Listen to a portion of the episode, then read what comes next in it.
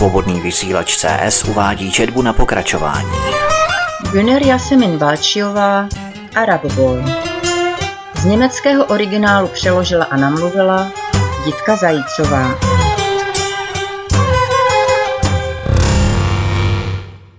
Megachecker Jejich nahrávka z mobilu byla jedním z nejžádanějších videozáznamů v síti.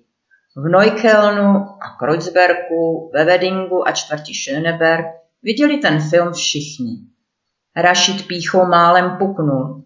Sylvia se sebou nechala dělat všechno. Sex s ním měli všichni tři. Teď seděli společně u Mahmuda v internet café a rozesílali video do celého světa. Schromáždila se kolem nich banda šmíráků, každý chtěl vidět porno zadarmo. Nádhera, ta děvka kouke jak kňučí, pořád nemá dost. Hej člověče, ta musí být už úplně vydřená. Každý si přidal svůj komentář. Poskakovali jako zdivočelé opice, postrkovali se a šlapali si po nohách, aby byli co nejblíže u obrazovky. Rašid se nedal rušit. Soustředil se na loudování jednotlivých klipů do sítě a přitom čas od času poživačně potáhl z vodní dýmky. Ve vzduchu vysela jablečná vůně tabáku a nedávno položené podlahy z PVC, místností se vznášely obláčky kouře jako závoj, když se najednou rozletěly dveře a závan čerstvého vzduchu všechny pachy rozehnal. Do kavárny stoupil vysoký muž s loknami po ramena, v koženém kabátě po kolena, venku předl motor BMW 5. Rašíde, pojď sem, poručil muž s hrozivým pohledem. Ostatní mu dělali místo. Najednou byli úplně tiše jako bázliví psy. Chovali se nejistě a neodváželi se mužovi ani podívat do očí. Být měl respekt. Ve vzduchu vyselo podivné napětí, všichni očekávali Rašídovu reakci. Ta byla překvapivě ležérní. V očích chlapce se zračil obdiv, ano, dokonce závist. Hned za tebou přijdu do auta, ujistil ho Rašíd a ještě několikrát hekticky kliknul na počítač. Každý z těch kluků by chtěl být Ábidovým přítelem. Každý by chtěl, aby ho Ábid pozdravil, aby mohl jezdit v jeho velkém bouráku nebo pro něho pracovat. Pouhá myšlenka na to rozbušila malá, prázdná srdce většiny arabských kluků ze čtvrtě. S Ábidem by měl život snad nějaký smysl. Ábid byl jedním z nejvíce obávaných Libanonců ve čtvrti. Provozoval dva bordely v Berlíně, byl vlivným mužem v prostředí nevěstinců a vymahačů výpalného a drogové scény. Jeho rodina, která čítala devět bratrů a dvě úplně zahalené sestry, byla nechválně známá. Rašída doporučili Ábidovi už svého času bratři Amarovi. Znali se z uprchlického domu v Kopfově ulici. Ábid byl megačekr. To bylo mezi kluky označení pro obzvlášť super typ chlapa, který všechno ví, každého zná a zároveň má autoritu, takže si může dělat s každým, co chce. Nejlepší výkon jako čekr podal v loni v létě, když se jeho Tirka, jak říkal své dlouholeté milence Su, najednou hrozně rozlítila, že se chce Abít oženit se sestřenici z Libanonu. Přitom ji Abít už před lety nalil čistého vína. Sice umí dobře kouřit, ale jeho ženou se nikdy nestane. To on svým rodičům nemůže a nechce udělat. K tomu ještě ten nešťastný fakt, že ji nepoznal jako panu, už to samo o sobě ho stálo velké přemáhání, aby si ji i přesto u sebe nechal a neposkytl ji dál svým kolegům, což prakticky bylo zvyklé mezi sobě rovnými. Su, atraktivní a nepříliš chytrá dcera majitele kiosku, se tehdy rozhodla zaslepena nadšením a láskou žít po boku tohoto respektovaného arabského gangstra. Na sedadle spolujezdce v jeho obrovském autě si připadala v bílých lakovaných botách na vysokých podpacích a s imitací kabelky značky Gucci jako jedna z těch krásek hiphopové scény, pro Avída a jeho kumpány ale byla pouhou pusinkou z geta. Samoobslužný krám z masa a kostí, pro týpky se silnými hormonálními výkyvy a zlatými řetězy. Že kvůli Ábidovým plánům na svatbu ze zoufalství brečela, křičela, demolovala nábytek a jednou si dokonce rozškrábala obličej, to všechno Ábída od svatebních plánů neodradilo. V takových momentech mu připadala suna nejvíc zrušující. Přeci jen to není neškodná pipka, říkal si. A jiným divokým výbuchům steku se musel jen smát, což ovšem sů vždycky rozhavilo do běla. Ty hajzle, myslela jsem si, že mě miluješ. Chodíš přeci pokaždý se mnou i k ženskému doktorovi na kontrolu, jestli dobře sedí tělísko. S očima nateklýma slzami a rozmazaným make-upem moc atraktivně nevypadá, pomyslel si Ábí a podal jí kapesník, protože už nesnesl pohled na její ubrečený obličej. Taková super kočka, povej se trochu způsobně, hezky se dej do pořádku a pak se pojedem někam trochu projít. Tak horký to zase všechno není, baby. Chtěli trochu uklidnit. Hele, ta ode mě dostane jen moje děti, aby naše familie existovala dál. Dostane jen moje syny, jinak nic. Víš přece, že chci jen tebe, pusinko. Šeptal jí do ucha a zajel těžkou tlapou neohrabaně mezi její nohy, hubené jako párátka. Tentokrát se Alesu nechtěla uklidnit. Chtěla být víc než jen milenkou. Chtěla se stát matkou jeho dětí, ženou po jeho boku, která stojí společně s ostatními ženami z jeho příbuzenstva v šátku v kuchyni a připravuje jídlo svému muži. To byl její sen, ale teď pocítila v krátkém jasnozřivém okamžiku, že pro Ábída není nic jiného než chudá děvka. Jdu od tebe, ode dneška už nejsem tvoje přítelkyně, vošukej se sám. To byla její poslední slova, než si zbalila svoje věci a odešla z bytu, který pro ní Ábid původně pronajal, aby našla útěchu a pochopení u svého nejlepšího přítele Rolfa. Kdyby ten světlý okamžik trval jen o pár sekund déle, kdyby hledala ochranu u policie, ušetřila by Rolfovi dost nepříjemností. A aby ty nechal jít, nezmlátil ji, to ještě nikdy neudělal. Bylo na čase ji nechat odejít, mladší kočičky už stály frontu, aby mu směli patřit.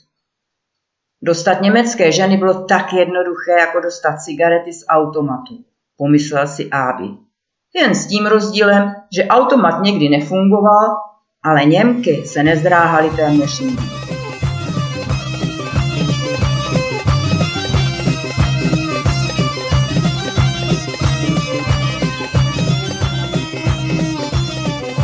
Áby teď ovšem musel udělat to, co se sluší na muže jeho stavu, když ho opustí. To, co mu patří. Musel za to požadovat cenu aby mohl před svými kumpány říci, ne vy chudáci, ona mě neopustila, já jsem ji prodal, už jsem ty šlapky měl stejně plný zuby. Konec celé historky byl ten, že Rolf skončil na jednotce intenzivní péče nedaleké nemocnice a jeho konto bylo přitaženo o 15 tisíc R. Vykoupil jsem sebe i tu děvku. To byla verze pro všechny ve čtvrti. Sů odvezli na psychiatrii a Ábít, bohatší o pár nových obdivovatelů, se oženil se svou sestřenicí. O dva roky později už byl otcem dvou dětí. Hoď sebou, Rašíde, tlačil na něho Ábít. Nenech mě čekat, musím s tebou něco důležitého domluvit. Jalach, jalach, dělej ty čuráku. Rašídovi tento nevadil. Z úst Ábída znělo toto pojmenování jako něžné jméno. Stál od stolu s počítačem, upravil si sněhobílé ponožky, do kterých narval konce kalhot značky Diesel a s vypnutou hrudí proběhl kolem kluků z kavárny Čet Café za ábídem do jeho auta. Kyprá blondýna na sedadle spolujezdce, náhrada zasů, se přesunula na Ábídovo znamení dozadu, aby udělala místo Rašídovi. Máš řidičák? Rašíd zakroutil hlavou ale jezdím tátovým autem i bez něho. Dobře, tak si bude dneška mým šoférem, budeš vozit holky a chránit je. Když nebude něco v pořádku, zavoláš okamžitě kolegu Abase, ale v žádném případě nevolej mě. Rozuměl jsi? Rašid hekticky přitakal, nemohl otrhnout oči od zpětného zrcátka. Tam sedí sladká kočička, pomyslel si, a brzo ji bude vozit městem a ještě za to dostane prachy. Neskutečná pohoda. První týdny nedostaneš žádné peníze a pes si dá za autoškolu u Khaleda. Tak se dostaneš k řidičáku, jasný? Tady máš číslo na Abase. A teď můžeš jít. Všechno ostatní s tebou domluví von. Jestli to posereš, setkáme se znovu a pak budeš litovat, že tě tvá matka porodila. Opatruj se, jalách. Teď patřil Rašíd ke klanu. I když nebyl s Ábídem pokrevně zpřízněn, cítil, že od tohoto dne patří k jeho rodině. Dokud neudělá žádnou chybu a jeho bos s ním bude spokojený, stojí pod jeho ochranou rukou a může si užívat privilegii člena organizované zločinecké bandy. Ábid byl jeho velkým příkladem. Muž, kterému se podařilo to dotáhnout z malého uprchlického kluka z Kopfovy ulice až na velkého bose prostituční scény, dělal už dlouho na Rašída silný dojem.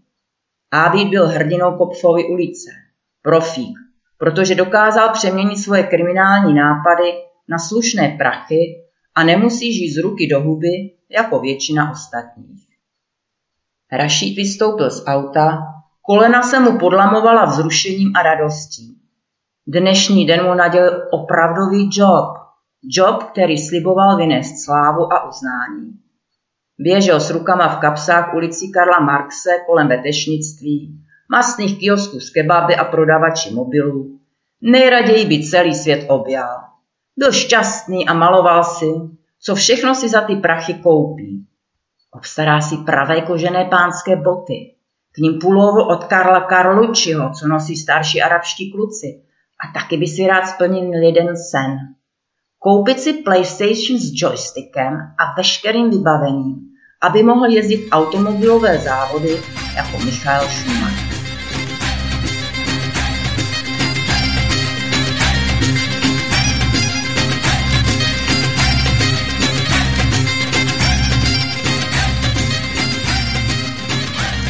Patyho stánku Bogasiči v Paradise si dal malou oddechovou pauzu, dost dlouho běžel a potřeboval načerpat energii, aby mohl klukům u slince vylíčit setkání s Ábidem do nejmenšího detailu a se správnou hereckou improvizací. Okna malého stánku s kebabem byla skoro celá polepená reklamami a obrovskými tabulemi s levnými nabídkami. Jen sem tam někdo vyškrabal dírku, aby mohl sledovat čilý ruch na ulici. Raší zhltnul svůj kebab a právě když si utíral zbytek ajranu z pusy, zahledl jedním prázdným místečkem v okně ženu, až mu to vyrazilo dech. Bea Blume, znalý ze školy, jako lovec, kterému nečekaně skočí před hledáček srna, přitiskl zrušeně jedno oko těsně na kukátko a zatajil dech, aby se sklo neorosilo. Šla lehkým krokem jako anděl, Hermanovou ulicí. Vítr jí foukal zlatočervené vlasy do tváře, lehonké šaty prozrazovaly křivky její křehké postavy. S kříženýma rukama si pevně tiskla k tělo sako, byla jí zima. Najednou Rašída přepadlo přání chránit. Sám si nedovedl vysvětlit proč. Nejraději by vyletěl okně okamžitě ven, vzali do náruče, zahřívali a dělali společnost. Při té myšlence mu bylo najednou horko, tak horko, že ani nespozoroval, jak mu kape na kalhoty z kebabu omáčka. Hej, ty retarde, dávej bacha, podívej se na svý kalhoty. Sami se k němu přikradl a místo toho, aby ho vylekal, což byl jeho původní záměr, musel se smát Rašídovi komickému postoji s okem přilepeným na skle a kalhotami pokecanými omáčkou tak, že úplně zapomněl, co mu chtěl provést. Nech toho, půjdeme ke slunci, ostatní už tam jsou. Rašid spolknul poslední kousek kebabu, hodil prodavači tři eura na půl a zmizel se samým směrem k bronzovému slunci. Ostatní kluci s Danielem tam už byli, aby prohovořili jistou záležitost. Šlo o sklep. Rašíde, kluci chtějí taky někdy do tvýho sklepa. S holkama a tak však víš. Halekal Daniel v ústretí dvěma příchozím a přitom protahoval ukazováčkem pravé ruky tam a zpátky kroužkem, který udělal z palce a ukazováčku levé ruky. Všichni se smáli, ale Rašíd nehnul ani brvou. Kdo chce šukat, musí platit. V bordeli musíte taky cálovat. Zněla jeho odpověď a na to kluci začali pískat. Tak mi vylište prdel a vemte si svý šlapky k vám domů. Tím ovšem kruky vyprovokoval a aby zabránil sami rvačce, vmísil se do debaty. Vzal Rašída za ramena a zašeptal mu do ucha. Hej člověče, starý, to jim nemůžeš udělat. Vem si peníze, ale nehecuj je, jinak nám ten sklep ještě podpálí. A aniž by čekal na Rašídovu odpověď, obrátil se k ostatním. OK, pět euro za každého, kdo chce mít sklep dvě hodiny sám pro sebe. Až když jim sami sáhodlouze vysvětlil, že se musí ve sklepě udržovat čistota a že používání pohovky taky nemůže být jen tak a že Rašid v době, kdy bude sklep obsazen, ho sám nebude moci využívat. Uznala většina, že 5 eur je přijatelných. Kdo by je nemohl zaplatit, ten měl vždycky možnost použít bezplatně podzemní garáž. Tak se rychle dohodli a najednou byl i Rašid tou myšlenkou, že mu jeho malý sklep něco vynese, nadšený. Zalovil v kapse, vytáhl peníze a poslal Daniela nechat udělat druhý klíč. Kšeft mohl začít.